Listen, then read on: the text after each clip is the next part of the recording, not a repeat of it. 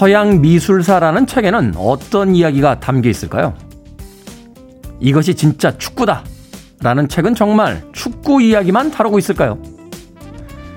21세기 자본은 분명히 봤는데 왜 내용이 기억이 나지 않을까요? 재즈북이란 제목의 책만 읽어도 재즈 음악을 이해할 수 있을까요? 생각은 많지만 잠만 자다 주말을 다 보낸 누구는 사놓고 읽지 않은 책장의 책들을 보며 일요일을 마무리했습니다. 그리고 다시 월요일입니다. D-190일째 김태훈의 프리웨이 시작합니다. 빌보드 키드의 아침 선택 김태훈의 프리웨이 저는 클 태 자 쓰는 테디 김태훈입니다. 자 오늘 첫 곡은 익숙한 곡이었죠. 어, 저희 프로그램의 jingle로 쓰는 어, 아레사 프랭클린의 Freeway of Love 들이었습니다. 자 김태수님 오늘도 테디 오프닝 멘트 들으며 출근합니다. 날씨가 포근하니 좋네요. 좋은 음악 부탁드립니다. 감사합니다. 라고 반가운 문자 보내주셨습니다. 날씨가 많이 따뜻해졌죠? 어, 올 한 주, 이번 한 주 어, 날씨 예보를 봤더니 영하 뭐 1, 2도 정도는 서울 중심으로 해서 이렇게 떨어지긴 하는데 그렇게 춥진 않은 날씨인 것 같습니다. 주말에 나가봤더니 벌써 봄옷 차림으로 나오신 분들이 꽤 있더라고요. 하지만 계절은 아직 2월이고, 예. 제 경험상으로는 3월이 돼서도 어, 꽤 추웠던 날들이 있으니까 너무 빨리 옷차림을 가볍게 하는 건 아니지 않나 하는 생각도 해보게 됩니다. 김지현님, 굿모닝 테디. 주말 날씨 따뜻했죠. 광합성 좀 하셨나요? 하셨는데. 좀 했습니다. 예, 토요일 날 좀 돌아다녔어요. 아, 안기영님, 월요일은 참 힘들어요. 어떻게 일주일을 버틸까 하는 생각에, 라고 월요병을 호소해 오셨는데, 안기영님보다 더 힘든 분 계세요. 러브 블라썸님께서요. 오늘 오후에 회사 조퇴하고 치질 수술하러 가는데 무섭습니다. 테디가 힘 좀 주세요. 라고 하셨습니다. 러브 블라썸님은 이번 일주일이 굉장히 힘든 한 주가 될 예정입니다. 안기영님, 힘을 내십시오. 러브 블라썸님은 수술하러 가시는데, 예, 치질 수술하러 가시는데, 힘 좀 달라 하셨는데, 그 힘 주면 안 됩니다. 예, 힘을 너무 줘서 생긴 질환이기 때문에요. 한 주에 힘을 좀 빼시고, 이번 주간은 힘 빼는 주간이 되시길 어, 바라겠습니다. 러브 블라썸님. 아침에서 저희에게 예, 새로운 어떤 어, 메시지와 희망을 주셔서 커피 and 도넛 모바일 쿠폰 보내드리겠습니다. 예, 수술 잘 받으시고요. 건강하게 회복하시길 바라겠습니다. 김신님께서요, 테디 기분 좋은 아침입니다. 하고 또 문자 보내주셨습니다. 고맙습니다. 자, 청취자분들의 참여 기다립니다. 문자번호 샵 1061, 짧은 문자 50원, 긴 문자 100원, 콩은 무료입니다. 여러분은 지금 KBS 2라디오 김태훈의 프리웨이 함께하고 계십니다. KBS 2라디오 yeah, 김태훈의 프리웨이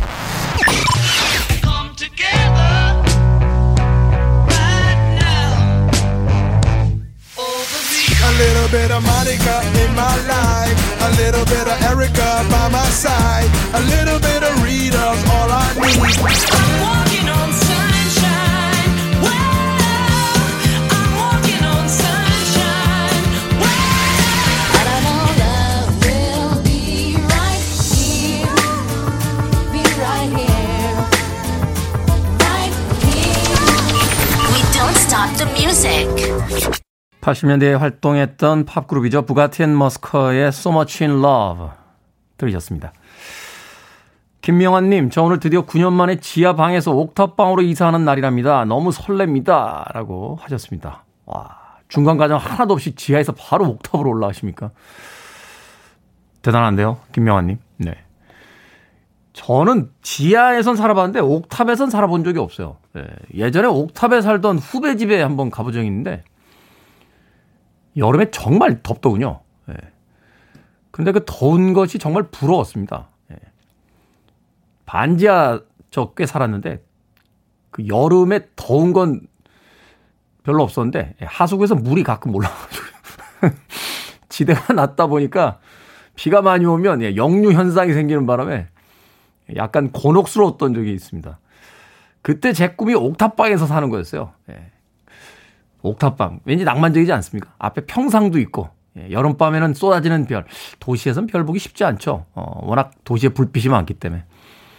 그래도 그 평상에 앉아서 친구들하고 맥주 한 잔 마시면서 도란도란 이야기하는 게 꿈이었던 시절이 있습니다. 김명환님, 축하드립니다. 아, 지하에서 옥탑방까지 가셨는데, 네. 중간 과정 없이 옥탑방으로 바로 올라가신다. 아, 이거 벼락 출세인가요? 네, 김명환님에게 피자 한 판 보내드리겠습니다. 예, 친구분들 모으셔서 파티 한번 하세요. 예, 물론 아직까지는 5인 이상 모이면 안 됩니다. 4인까지만 모을 수 있습니다. 김명환님. 장성민님, 어제 저녁에 소개팅 했는데요. 제 이상형이 나와서 정말 너무 좋았습니다. 분명 분위기도 좋았던 것 같은데 헤어진 뒤로 연락이 없네요. 라고 하셨습니다. 인생이 그래요. 예. 본인은 분명히 좋았어요, 분위기. 아, 저도, 저도 예전에 소개팅 이런 거 나가면요, 학교 다닐 때, 난 분명히 좋았거든요, 분위기가. 근데 연락이 안 옵니다.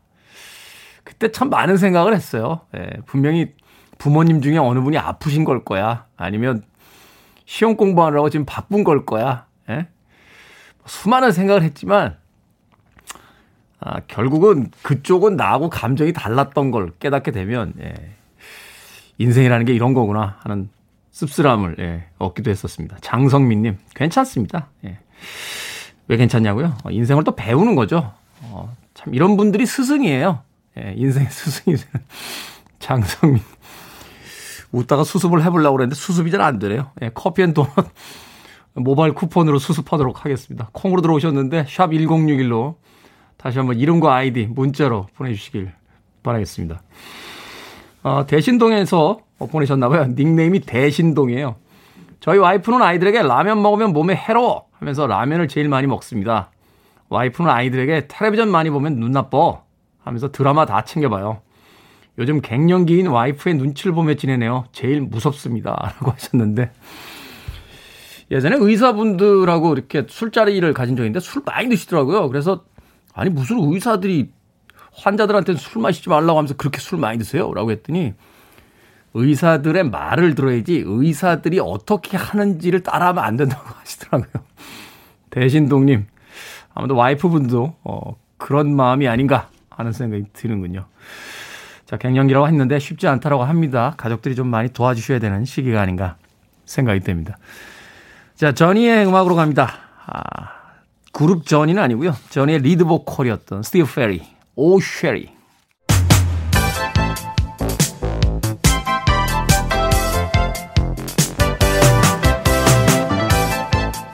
시각 뉴스를 깔끔하게 정리해드리는 시간 뉴스 브리핑 최영일 시사평론가와 함께합니다. 안녕하세요. 안녕하세요. 자, 드디어 이번 주부터 코로나 백신 접종이 시작됩니다. 됩니다. 자, 1차 백신 접종자 동의율이 90%라고 하는데. 네네네. 뭐, 네. 걱정된다. 이런 의견도 한 70% 이상 여론조사가 나오기도 해요. 하지만 맞을 겁니까? 안 맞을 겁니까? 맞아야 한다. 맞겠다. 동의율이 상당히 높습니다. 그러고 보면 우리나라 그 시민들이 참 아, 대단해요. 맞아요, 맞아요. 외국은 막 음모론 돌아다니고 안 맞겠다 막 이러면서 그 사실은 접종률에 좀 문제가 생기고 있다 이런 동의율이 높은 네. 나라가 70%대였고 그렇죠. OECD 평균 음. 그리고 미국은 60% 초반대가 나왔었습니다. 네. 지금 이제 바이든 대통령이 막 밀어붙이고 있는데 자 그런데 이제 드디어 이번 주 금요일에 아스트라제네카부터 요양시설 종사자 65세 미만 그 안에 계신 분들하고 일하시는 분들하고 접종이 시작되고요. 바로 그날 금요일에 파이자 백신이 국내에 처음 들어와요. 네. 이건 코백스 퍼실러티가 보내는 약 6만 명분이 조금 안 되는 11만 회 분이 이제 도착을 해서 이건 다음 날부터 27일부터 바로. 의료진을 대상으로 접종이 되는데 요게 좀 까다로운 거죠. 영하 70도에서 콜드 체인이 유지가 돼야 유지. 되는 거죠. 예. 그러니까 항공기로 도착하면 바로 이제 냉동 차량에 실어서 군 수송 작전이 펼쳐집니다. 음. 센터로 들어가고 이건 해동하면은 5일 내에 다 맞춰야 되기 때문에 우리나라는 이거 한 병에서 6명 맞잖아요. 네. 이게 최소 잔량 주사기로. 일본은 화이자를 잔뜩 들여왔는데 주사기로 확보 못 했어요. 근데 이게 6명분으로 계산했는데 실제 주사기는 5명분밖에 안 되는 거야. 그렇죠. 그래서 지금 1200만 명분이 비어서 긴급하게 우리나라에 폭립 파마텍이라는 회사에 네, 주사기 요청했죠. 아, 이런 일이 벌어지고 있습니다. 이제 주말이면 우리도 접종 시작됩니다. 네. 어서 빨리 코로나 좀 종식 좀 됐으면 좋겠습니다. 자, 부산시장 보궐선거 뜨거운 쟁점입니다. 가덕도 네. 신공항 건설 특별법 법안 심사 드디어 통과가 됐다 하는 네. 뉴스가 있는데요. 통과가 어디가 됐냐면 이제 이 상임위에서 된 거예요. 네. 그러니까 해당 상임위는 국토입니다. 국토교통위. 그래서 국토교통위를 주말에 통과했고요. 그럼 이번 주 한 25일쯤 법사위를 통과하게 됩니다. 법사위는 모든 법안이 다 모이는 곳이죠. 그렇죠. 지금 예정은 26일이 본회의 예정이에요. 그럼 음. 오는 금요일 국회 본회의에서 가덕도 신공항 특별법이 통과될 가능성이 매우 높고 지금 의석 분포로 보면은 여당이 다수니까 민주당은 무조건 특별법 처리한다. 근데 야당은 반대가 아니에요. 4월 이게, 이게 좀 네. 예민한 문제이기 때문에 4월 부산 재보선을 네. 보면 네. 야당이 반대하면 큰일, 큰일 나는데 상황이죠. 네. 다만 이제 조금 이제 국민의힘이 고민하는 것은 TK 지역의 반발, 음. 대구 경북 지역의 반발을 어떻게 좀 무마하느냐. 근데 어쨌든 표면적으로는 이건 여야 합의로 처리될 가능성이 높은데 이게 이 김태년 민주당 원내대표가 한 번 지난주에 큰 숨을 쉬었어요. 아, 이거 부산 또 내려가야 되나? 허참. 거기에 대한 해석이 여러 가지가 있었죠. 네. 근데 이제 이, 게 국토위에서 예비 타당성 조사를 면제하는 그런 조항, 특별법 조항이 빠질 뻔했어요. 음. 근데 주말 사이에 여야 합의가 급물살을 타면서 예타 면제가 다 들어가서 지금 처리됐습니다. 부산 다시 안 가셔도 되는 겁니까? 그래도 가겠죠. 선거인데. 그렇죠. 자, 어찌됐건 법사위 통과하면 이제 본회의에 붙여서 이제 표결로 가는 거죠? 네, 표결로 갔는데 제가 보기에는 뭐 이것은 부결 가능성은 아주 희박합니다. 음, 네. 통과 가능성이 매우 높습니다. 자, 미얀마 사태가 지금 일촉즉발입니다. 군경의 실탄 발포가 시작이 됐고 유혈 참사 벌어지고 있습니다. 아. 뭐 10대 소년이 사망까지 했다라고 하고 이 미얀마의 뭐 인플루언서들이 지금 SNS를 통해서 미얀마를 도와달라라는 메시지를 계속해서 지금 보내오고 예. 있는데 국제사회 좀 나서야 되는 거 아닙니까? 한번 들어보셔야 돼요. 이 한국 대사관 앞에서 양군의 그이 대학생들 한국어과에 다니는 대학생들이 한국어로 살려주세요, 도와주세요 이야기를 하고 있어요. 근데 아. 어그 소리를 듣는데 우리나라도 80년에 있었던 장면 같은 데자뷰가 그렇죠. 있어요. 네. 자 그런데 이제 지난 9일에 처음으로 머리에 총상을 입은 20대 여성 대학생 칸 씨가 뇌사 상태에 빠졌었는데 열흘 만에 사망을 한 겁니다. 그래서 발포로 인한 첫 사망자가 나와서 지난 주말에 추모 시위를 하고 있는 거예요. 추모제를 하고 있는데 또 이 만달레이라는 공업 지역에 조선소에서 파업을 하고 있는 곳에 군경이 이제 들어와서 무력 진압을 했는데 총을 난사한 것 같습니다. 지금 최소한 주말에 확인된 아. 사망자만 3명, 부상자는 30여 명이에요. 근데 부상자의 절반 이상은 다 총상에 의한 부상자들이에요. 그러니까 지금 사망자가 4명 된 겁니다. 최소 더 늘어날 가능성이 있고 그러니까 유혈 사태가 시작됐는데 또 한 가지 문제는 2017년에 미얀마에서 로힝야족 네. 소수민족에 대한 학살이 있었거든요. 이것 때문에 아웅산 수치 여사가 노벨 평화상 탄 게 부끄럽지 않느냐 비판을 받았는데 문제는 그때 투입됐던 진압 부대가 이번에 투입됐다는 거예요. 그래서 지금 어, 이 미얀마 시민들이 정말 분노하면서 이 불복종, 시민 불복종 평화 시위인데 지금 계속 이제 총도 쏘고 무력 진압을 하니까 앞으로 이게 어떻게 될지 모르는데 국제사회의 개입이 아주 긴박한 상황이 돼서 이게 남의 나라 문제가 아닐 수 있다. 좀 이 민주주의 선진국에 도와달라고 외치는 양군을 포함해서 미얀마 시민들의 목소리가 계속 들려오고 있고요. 네. SNS를 한번 쭉 보시면서 여러분들도 관심을 가져주시기를 당부를 드립니다. 네. 국제사회에서 뭐 이렇게 비난하는 목소리는 들려옵니다만 공식적인 어떤 행동이 지금 이루어지지 않고 있기 때문에 네. 이 상황을 좀 더 지켜봐야 그러니까 될것 같습니다. 군부가 좀 물러나면 좋은데 군부는 지금 물러날 생각이 없어 보이고 아웅산 수치 국가 고문을 이제 비롯해서 500여 명이 여전히 구금 상태에 있습니다. 자, 오늘 시사 엉뚱 퀴즈 어떤 문제입니까? 네, 이번 주 코로나 백신 접종이 시작되는 가운데 접종, 접종하니까 생각나는 오늘의 시사 엉뚱 퀴즈입니다. 우리나라의 대표 농학자인 이 사람은 농작물의 접종 등을 통해 육종학의 획기적인 발전에 기여했는데요. 너무 잘 아시죠? 윈전 많이 나와요. 씨 네. 없는 수박 하면 바로 떠오르는 이 인물의 이름은 무엇일까요? 1번 우장춘, 2번 마봉춘, 3번 외삼춘, 4번 출래 불사춘. 자, 정답 아시는 분들은 지금 보내주시면 되겠습니다. 재미있는 오답 포함해서 총 10분에게 불고기 버거 세트 보내드리겠습니다. 우리나라의 대표 농학자인 이 사람은 농작물의 접종 등을 통해 육종학의 획기적인 발전에 기여했습니다. 시 없는 수박을 만든 이 사람의 이름은 무엇일까요? 1번 우장춘, 2번 마봉춘, 3번 외삼춘, 4번 봄이와도 봄 같지 않구나. 출래 불사춘까지. 문자번호 샵 1061, 짧은 문자 50원, 긴 문자 100원, 콩은 무료입니다. 자, 뉴스 브리핑 최영일 시사평론가와 함께 했습니다. 고맙습니다. 고맙습니다.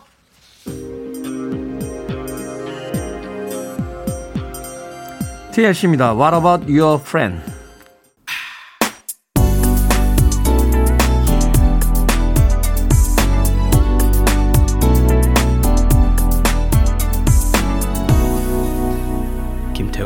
Freeway. 1975년 오늘 빌보드 싱글 차트에서 넘버 원을 기록했던 애버리지 화이트 밴드의 Pick Up the Pieces 들이었습니다. 주말 일부 시그널로 어, 배경음악으로 사용하고 있는 음악이었죠. 버전이 좀 다른 것 같아요. 오늘 애버리지 화이트 밴드 Pick Up the Pieces는 뭐 케니 지 버전도 있고 캔디 덜퍼 버전도 있고 여러 버전이 있는 연주곡이었습니다. 김지현님께서요 이렇게 좋은 곡을 매일 일부만 들었다니라고 하셨습니다. 오늘 전곡으로 들려드렸습니다. 자 오늘의 시사 엉뚱 퀴즈 농작물의 접종 등을 통해 육종학의 획기적인 발전에 기여한 시없는 수박을 만든 이분은 누구일까요? 정답은 1번 우장춘. 네, 우장춘 박사 되시겠습니다. 아시아나 그런데라고 닉네임 쓰시는데 서영춘이요 라고 하셨습니다. 분빠라 분빠 분빠빠. 비슷하나요? 네, 서영춘 선생님, 서영춘. 8219님께서는 허준 버전이라고. 홍춘이, 홍춘이라고 보내주셨고요. 0596님, 이웃사춘, 8488님, 팔불춘, 실비아님, 봄춘, 봄이 왔습니다. 날씨가 너무 좋아요. 봄이 오니 마음이 싱숭생숭이라고 하셨는데, 아직 완전히 봄이 아닙니다. 네. 괜히 또 얇은 옷차림으로 나가셨다가 감기 걸리지 않도록 조심하십시오. 7183님, 우리 동네 중국집 연례춘. 네. 연례춘은 동네마다 하나씩 있는 것 같아요. 네. 3672님, 28청춘 보내주셨고요. 이외에도 테디 청, 테디 회춘. 요즘 젊어지신 것 같아요. 라고. 저는 나이 들었던 적이 없어요. 예. 회춘은 일단 나이가 들었다는 걸 전제하는 거 아닙니까? 예. 테디 회춘은 안 들은 걸로 하겠습니다.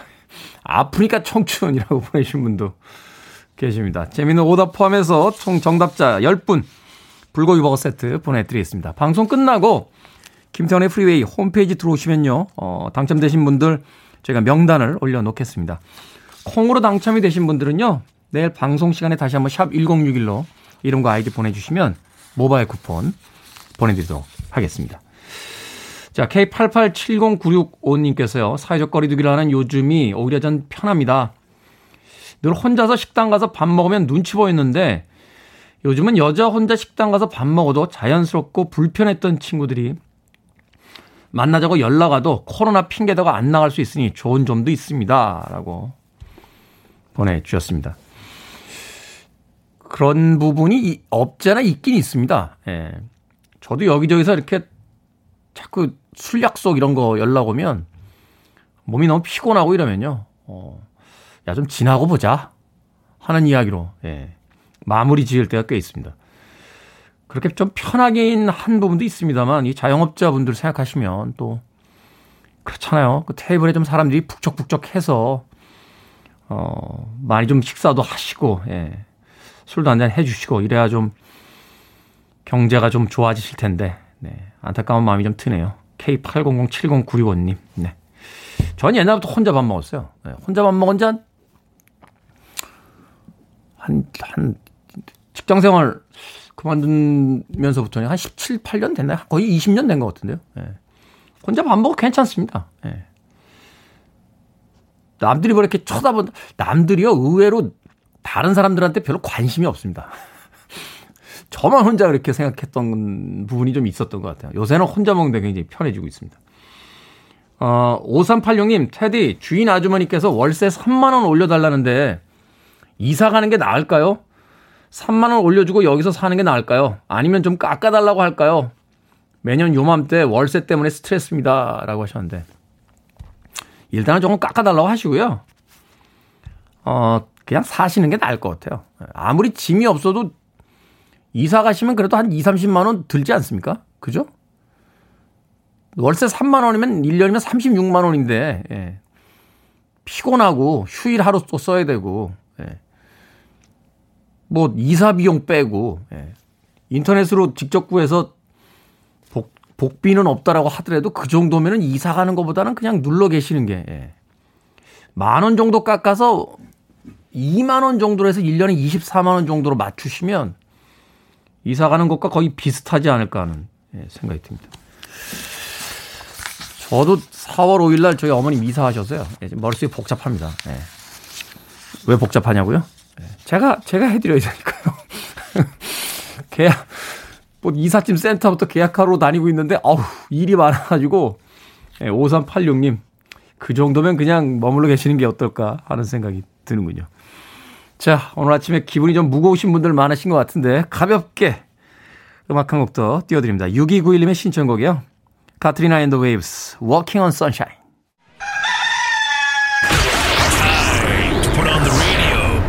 김태훈의 프리웨이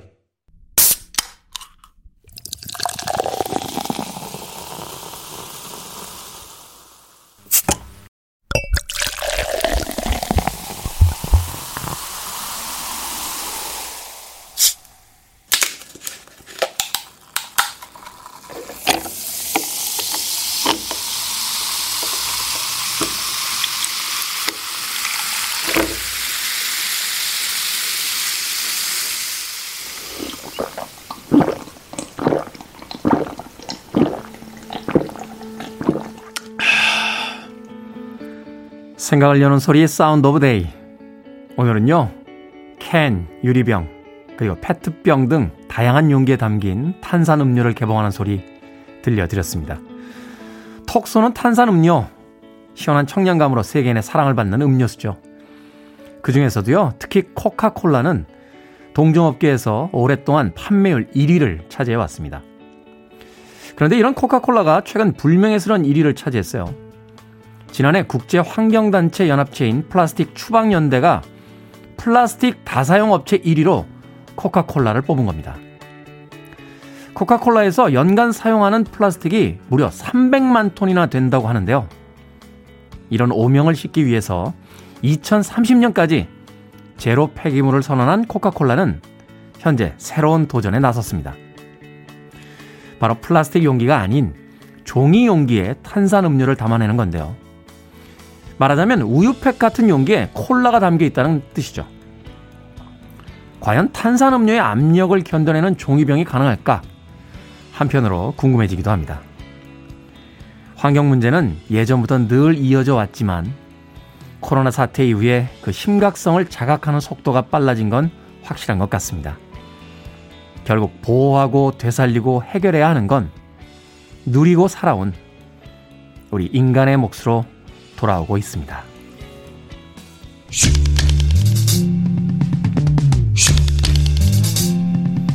이 곡의 가사를 귀담아 들어보시죠. The Beatles입니다. Come Together. You're listening to one of the best radio stations around. You're listening to 김태훈의 Freeway.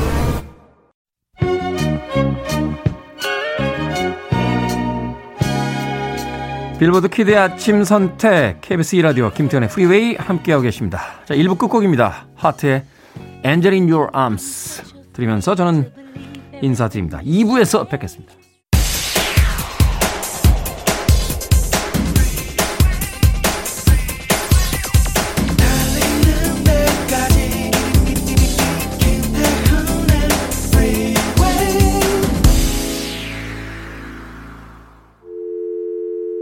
Need your arms around me. I need to feel your touch.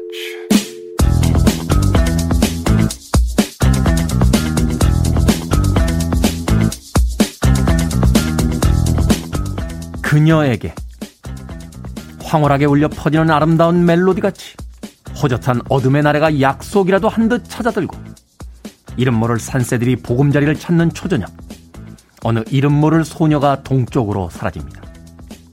아마도 자기 짝을 찾았기 때문이겠죠. 지금쯤 은하수에 조각배를 띄워놓고 단둘이 사랑의 밀어를 속삭이며 멀리 저 멀리 행복의 보금자리로 노를 저어 갈 거예요. 현재 저는 군 복무 중에 있고 175cm의 날씬한 체격에 남들이 말하길 참 호감 가는 인상이라고 합니다. 땡땡사단 헌병대에 근무하며 헌병으로서 자부심을 갖고 자신의 임무에 충실하고 있습니다. 다음에 자세한 소개를 할 기회를 주신다면 멋있는 사진도 동봉하겠습니다.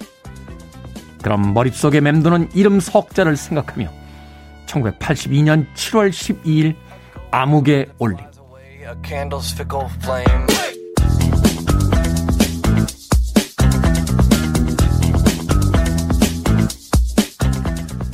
뭐든 읽어주는 남자. 오늘 읽어드린 글은요. SNS 상에서 화제가 되고 있는 지금으로부터 약 40여 년 전 어느 군인 청년이 좋아하는 여자에게 쓴 손편지였습니다.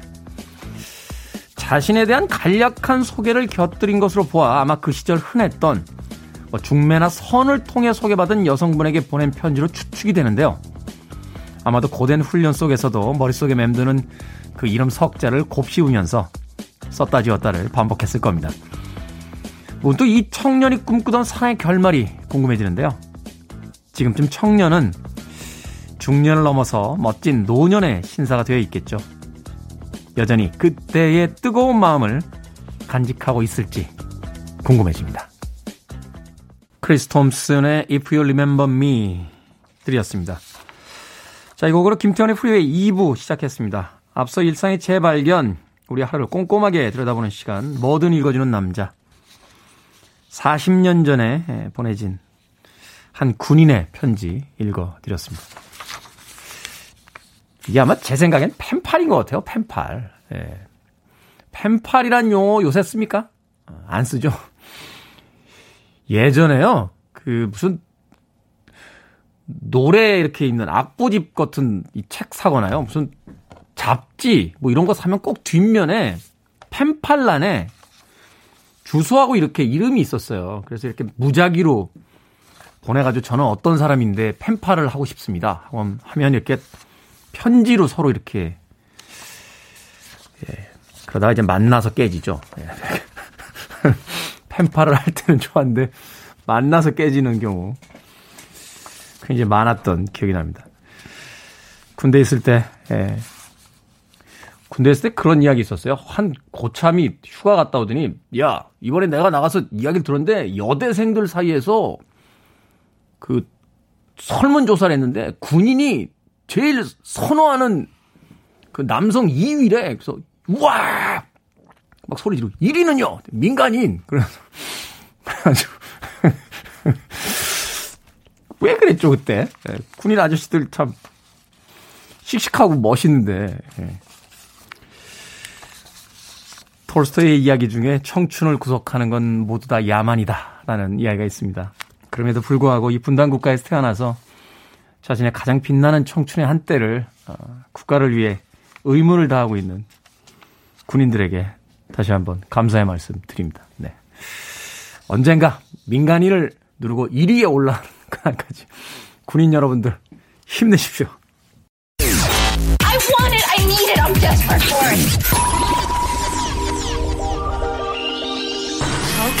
Let's do it. 김태훈의 Freeway. 우리에게는 Water is Wide라는 곡으로 알려졌던 아티스트죠. 칼라 버너프의 Personally에 이어진 마티발린의 Heart 들이었습니다. 김소연 씨께서요. 선배 언니랑 이 곡 중간 부분만 하루 종일 흥얼대고 제목을 못 찾아 답답해하던 언니의 생일날이 떠오릅니다. 하셨습니다. 최근에 휴대폰 어플이 있어서요. 이렇게 음악이 나오는데 무슨 곡인지 잘 모르겠으면 스피커에다 이렇게 그 휴대폰을 갖다 대면 음악을 찾아주는 그런 어플리케이션도 있습니다. 과거에는 그런 기능이 있는 것이 없었기 때문에 예. 라디오에서 아주 좋은 노래가 나오는데 야속하게도요. DJ가 앞에서 곡 소개해줬다고 노래 끝났는데 소개 안 해주고 넘어갈 때 있어요. 그러면 아, 막 답답해가지고 이 음악의 제목과 가수는 도대체 누굴까 예, 궁금해했던 그런 기억이 납니다. 카페 같은 데 가서 이렇게 음악 나오면 꼭 물어보고 했던 것 같아요. 어, 대표적인 게 마이클 프랭스의 안토니오스 송 같은 곡들. 예. 카페에서 그 노래가 나와서 카페에서 일하는 분한테 이 곡이 뭐냐고 물어봤는데 그 여자분이 제가 자기한테 치근덕거리는 줄 알고 되게 불쾌하게 몰라요 했던 기억이 납니다.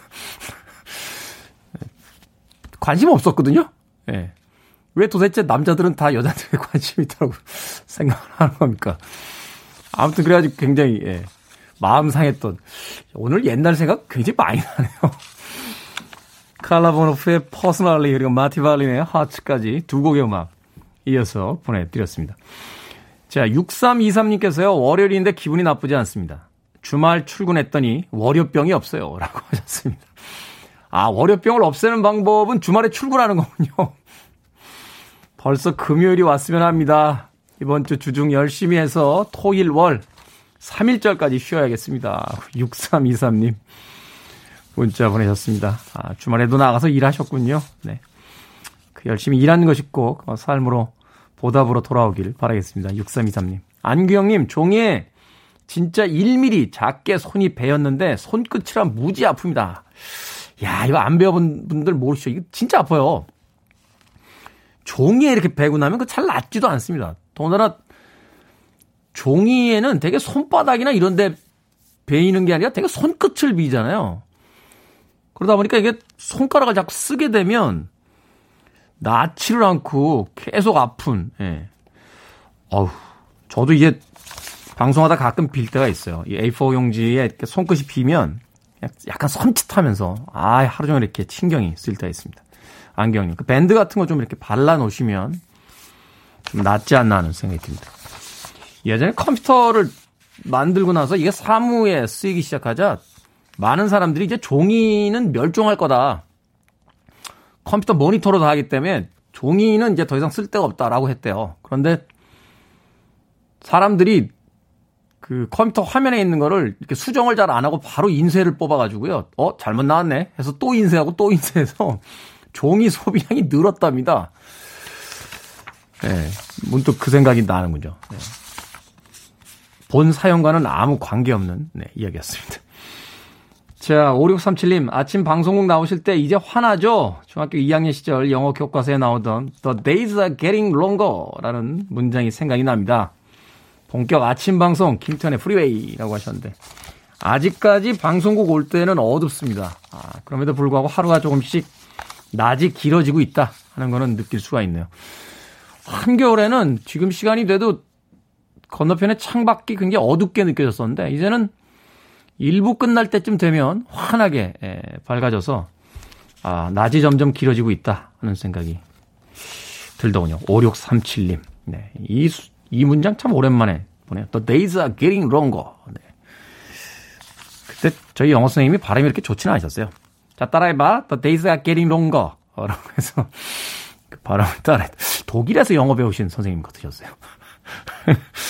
자, 김수현님의 신청곡으로 합니다. SWV의 Right Here, Human Nature.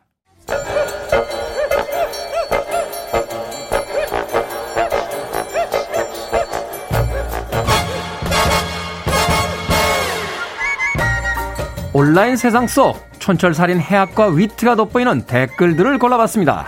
댓글로 본 세상.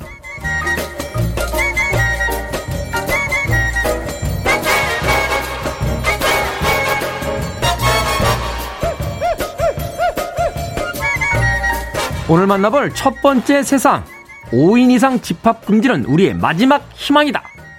요즘 2030 젊은 직장인들 사이에선 거리두기 완화로 다인 집합 금지가 해지될까 두려워하는 목소리가 늘고 있답니다.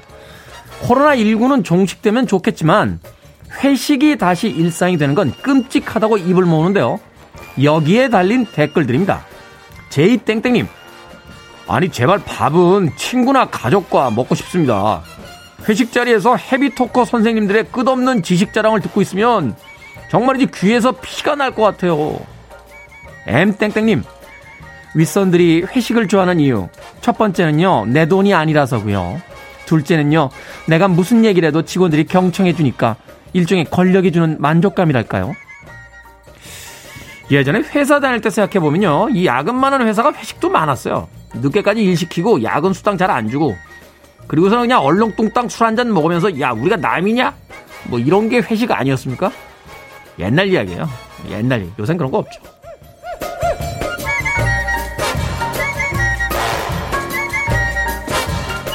두 번째 댓글로 본 세상. 최근에 한 인터넷 커뮤니티 사이트에 이런 글이 올라왔습니다. 층간 소음으로 윗집과 갈등을 겪던 중에 윗집 주인이 뜻밖의 제안을 해왔다는 겁니다. 층간 소음을 참아주시면 매달 30만 원을 드릴게요. 제안을 수락한 해당 글의 작성자 소음은 이전보다 더 심해졌지만 다달이 들어오는 30만원 덕에 신기하게도 스트레스는 줄었답니다. 여기에 달린 댓글들입니다. 제트땡땡님. 층간소음이 돈 들어오는 소리로 들리시나 봅니다. 일종의 기분 좋은 환청 같은 거 아닐까요? 3땡땡님. 뭐, 최선의 방법은 아니지만 적반하장으로 나오는 이웃보다는 낫네요. 아니, 아무리 돈도 좋지만 매달 30만 원 준다고 층간소음을 참아달라. 저 같으면 이거 자존심 상하는데요. 저희 윗집도요, 층간소음 정말 심합니다. 방송 듣고 계십니까? 깔끔하게 일시불 300으로 하겠습니다. 나눠주지 마시고요. Ladies and gentlemen, this is Mambo number 5. 한때 대단했죠? 루베가입니다. Mambo number 5.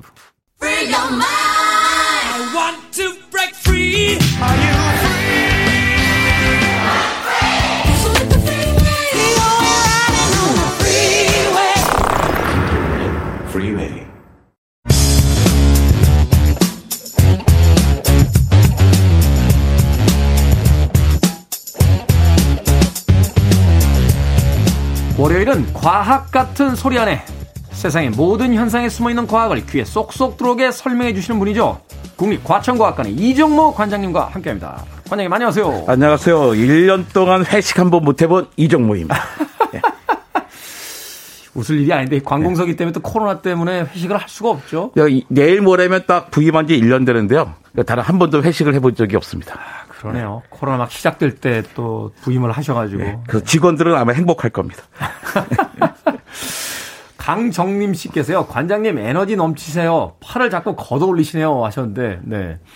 제가 볼 땐 이게 약간 오바마 컷이, 컬인가요? 뭐 그래가지고, 두 번 정도 딱 접으면 그 사람이 되게 이렇게 뭐랄까 지적이면서도 굉장히 에너지 넘치게 일하는 사람처럼 보인대요. 저는 그냥 열이 많은 것 같아요. 열도 많고 정도 많은데 열정이 없는 사람입니다. 그렇군요. 예. 네. 관장님의 또 이 겸손한 이야기가 있으셨습니다. 자, 오늘 어떤 과학 이야기 들려주실 건가요? 저는 우주 배경 영화의 최고의 SF 영화로는 그 2013년에 그래비티를 꼽습니다. 네. 그러니까 우주가 이제 무중력 상태를 되게 실감나게 그리잖아요. 음. 얼마나 실감나게 그런지 영화를 보고 잘해서 일어나는데 마치 내가 무중력 상태에 있다가 지구 중력을 저항하고 일어나느라고 힘들어서 아. 못 일어나는 것 같은 그런 느낌을 가진 적이 있었어요. 영화에 흠뻑 빠지셨군요. 그렇죠. 그 영화의 마지막 장면에서도 그 산드라 블록이 지구에 도착해서는 이렇게 중력을 느끼면서 휘청하잖아요. 일어나지 못하잖아요. 바로 그렇죠. 그 거기에 전 네. 저도 동화됐던 거죠. 아. 최근에는 우리나라의 조성희 감독의 듣도 보도 못했던 조성희 감독의 승리호를 아주 신나게 승리호. 봤습니다. 아, 이제 영화 팬들이 아니면은 이런 영화를 제작하고 있는지 잘 모르셨으니까. 예. 아, 승리호. 그러니까 두 영화의 공통점이 있는데 우주에 떠다니는 쓰레기. 보통 SF 만화에서는 데브리스라고 표현하는 게 있습니다. 아. 그래비티에서는 우주 쓰레기로 인해서 재난이 발생하잖아요. 네. 승리호는 우주 쓰레기를 치우러 다니는 우주선입니다. 그러네요. 이게 묘하게 대꾸를 이루네요, 두 영화가. 네. 네네. 그러니까 오늘은 우리가 우주 여행을 꿈꾸는 시대인데 우주 여행을 떠나기 전에 아, 우주 쓰레기 문제를 한번 짚어볼 필요가 있을 것 같습니다. 우주의 쓰레기가 우리가 지금 걱정해야 될 만큼 그렇게 많습니까? 맞습니다. 그러니까 지구 주위를 돌고 있는 궤도를 돌고 있는 쓰레기 양이 약 7,500톤 정도로 추정해요. 7,500톤이요? 예, 7,500톤 큰 것 같지만 지구의 크기에 비하면 얼마 안 될 수도 있어요. 네. 양도 양이지만 개수가 너무 많습니다. 2019년의 관측 기준으로는요, 10cm 이상의 이상으로 커다란 게 약 3만 4천 개. 3만 4천 개? 예. 1cm에서 10cm 사이는 약 90만 개. 아, 1cm, 10cm 사이는 90만 개? 1cm, 예. 1cm 이하는 무려 3억 개 정도 될 거라고 생각하고 있어요. 근데 이거는 어쨌든 관측이 오. 가능한 거, 눈에 보이는 것들이에요. 그렇겠죠? 하지만 그렇지 않은 것들도 얼마든지 있거든요. 근데 우주 쓰레기가 아주 많이 떠돌아다니다 보니까 밤하늘에 뭘 보고선 아 이거 UFO 아니야 하고 착각해서 호들갑을 아. 떠는 경우도 있습니다. 그, 이 많은 우주 쓰레기 다 어디서 온 겁니까? 우리, 우리가 혹시 버린 겁니까? 당연한 건데, 에베레스트 꼭대기에도 쓰레기가 많잖아요. 엄청나게 많다. 예, 그 다 사람들이 놔두고 온 겁니다. 음. 우주 쓰레기도 마찬가지예요. 산에서 쓰레기 버리고 오는 것처럼 우주에 가서도 쓰레기를 버리고 오는 거죠. 로켓을 발사하면 여기서 1단 분리, 2단 분리되잖아요. 그거 다 회수 안 되고 그냥 버리는 거예요? 그, 다, 그 지구에 떨어지는 것도 있지만 우주에서는 그냥 우주 안에 다, 다니고 있죠. 네. 또 우주 비행체가 우주 유행하면서 손에서 놓친 공구, 장갑, 부품들도 있고요. 아. 가장 큰 문제는 인공위성입니다. 그러니까 수명이 끝나서 폐기된 인공위성들이 많은 거예요. 또 위성에서 떨어진 파편들, 페인트 조각, 또 누출된 냉각제 같은 것들이 엄청 많죠. 음. 지금까지 인류가 발사한 인공위성이 한 8천 개쯤 돼요. 8천 개. 예, 그렇게 많다 보니까 우리가 GPS도 사용하고 월드컵도 생중계로 보고 일기예보도 정확하고 북한이 핵실험을 하는지 안 하는지도 정확히 알고 있는 거잖아요. 그렇죠. 근데 인공위성에는 수명이 있습니다. 우리가 발사한 8천 개 인공위성 가운데 고작 2천 개만 작동하고 있고 6천 개는 지금 쓰레기 상태인 거예요.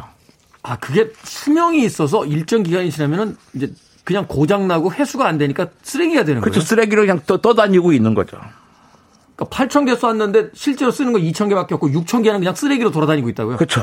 그 지금 쓰고 있는 것도 2천 개도 언젠가는 쓰레기가 될 겁니다.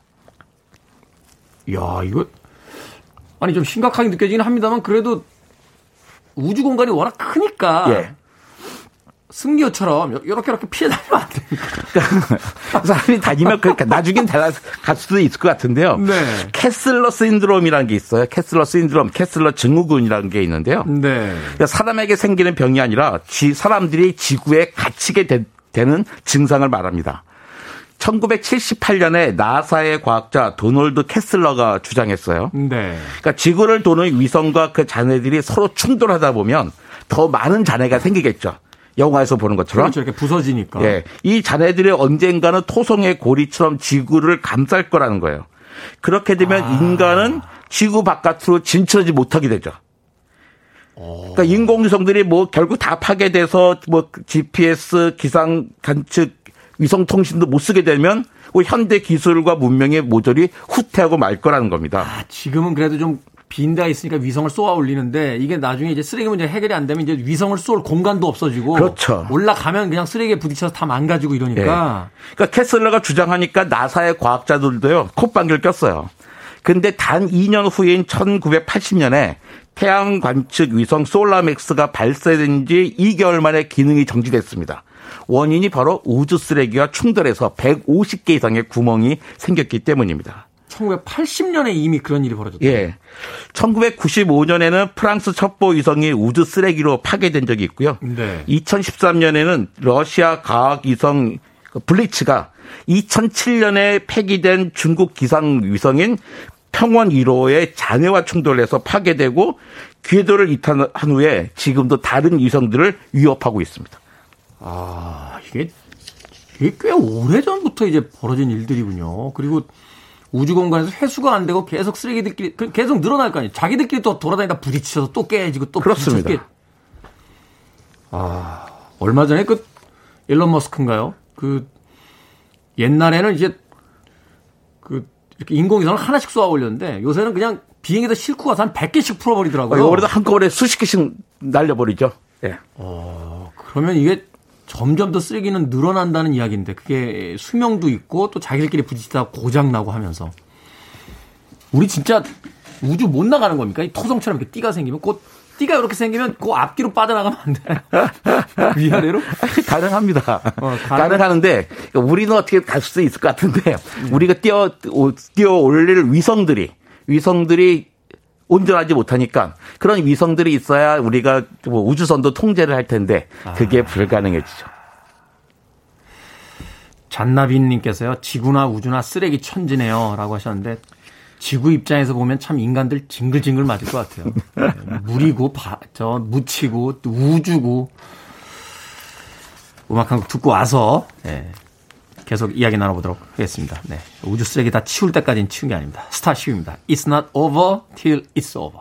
빌보드 키드의 아침 선택 KBS 2라디오 김태훈의 프리웨이 과학 같은 소리 안에 국립과천과학관의 이정모 관장님과 함께 SF 영화 속에 나올 법한 우주 쓰레기에 대한 이야기 나눠보고 있습니다. 6323님께서요. 월드컵을 못 본다니 상상만으로 끔찍합니다. 안 그래도 와이프 자거나 딴 일 할 때 손흥민 축구 보는데 그마저 빼앗길 수는 없죠. 저희가 할 수 있는 작은 실천은 없을까요? 우주 쓰레기를 없앨 수 있는 우리들의 실천이 좀 있겠습니까?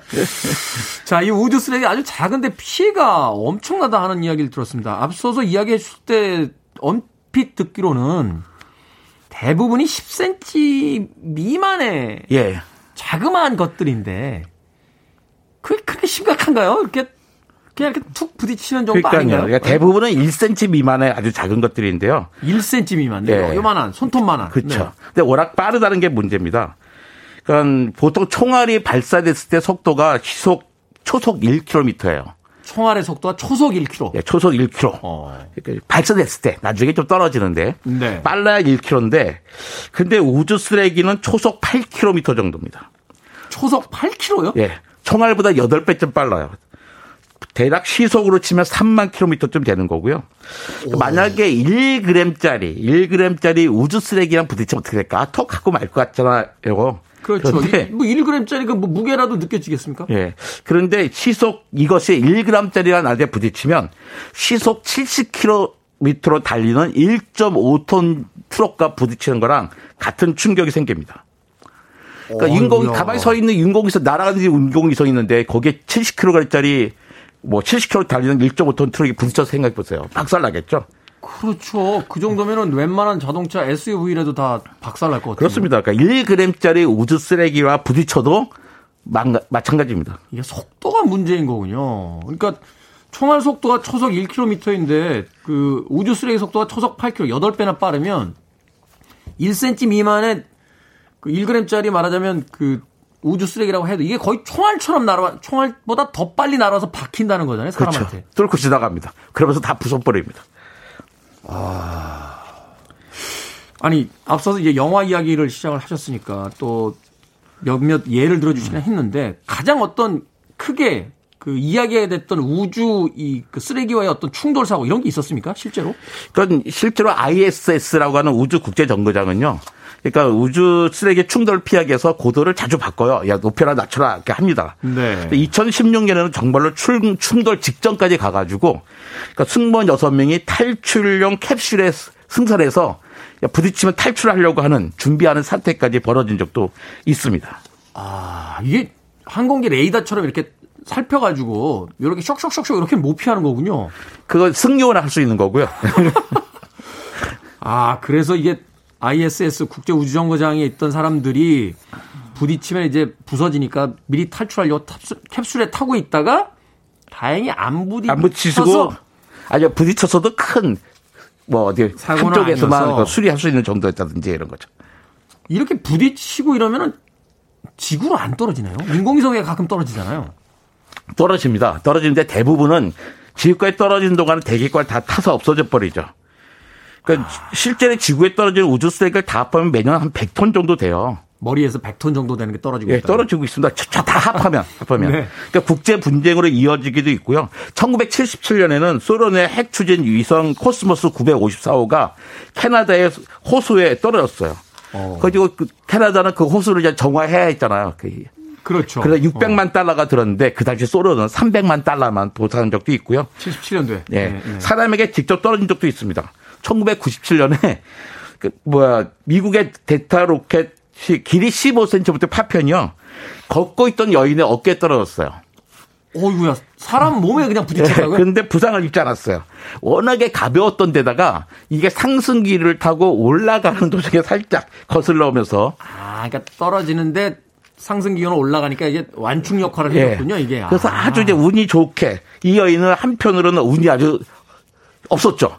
맞았으니까. 맞았으니까. 그런데 한편으로는 매우 운이 좋은 분입니다. 아, 이분은 헷갈리겠는데요. 내가 운이 좋은 건지 운이 나쁜 건지. 운이 좋은 거라고 봐야죠. 그러니까 우리가 크게 걱정할 필요는 없다. 떨어지다 다 타버리고 예.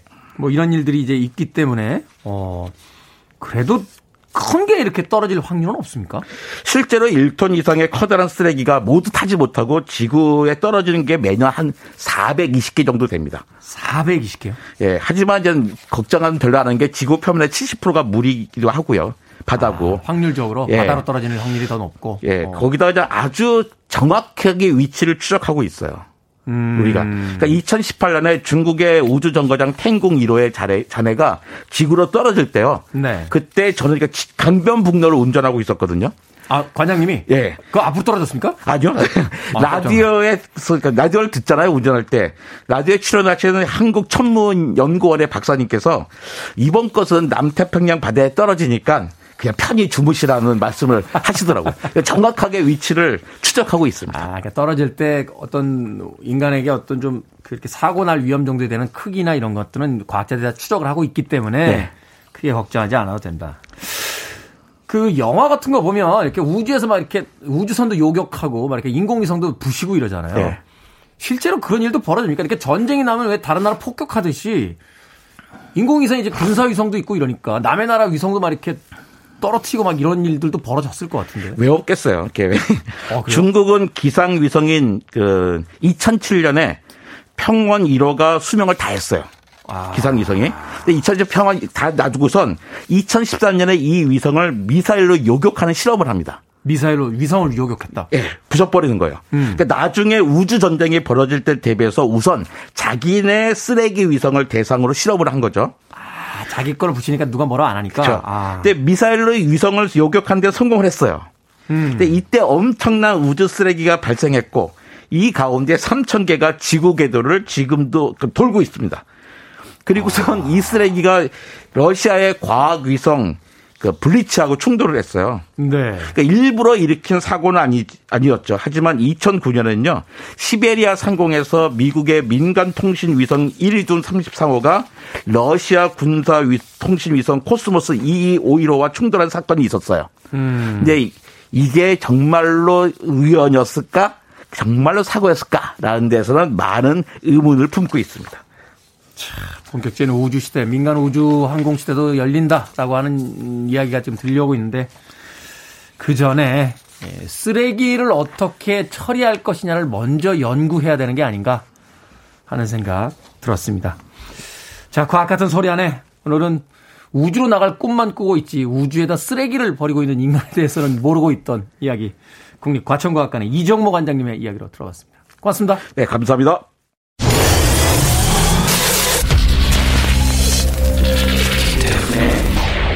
Freeway.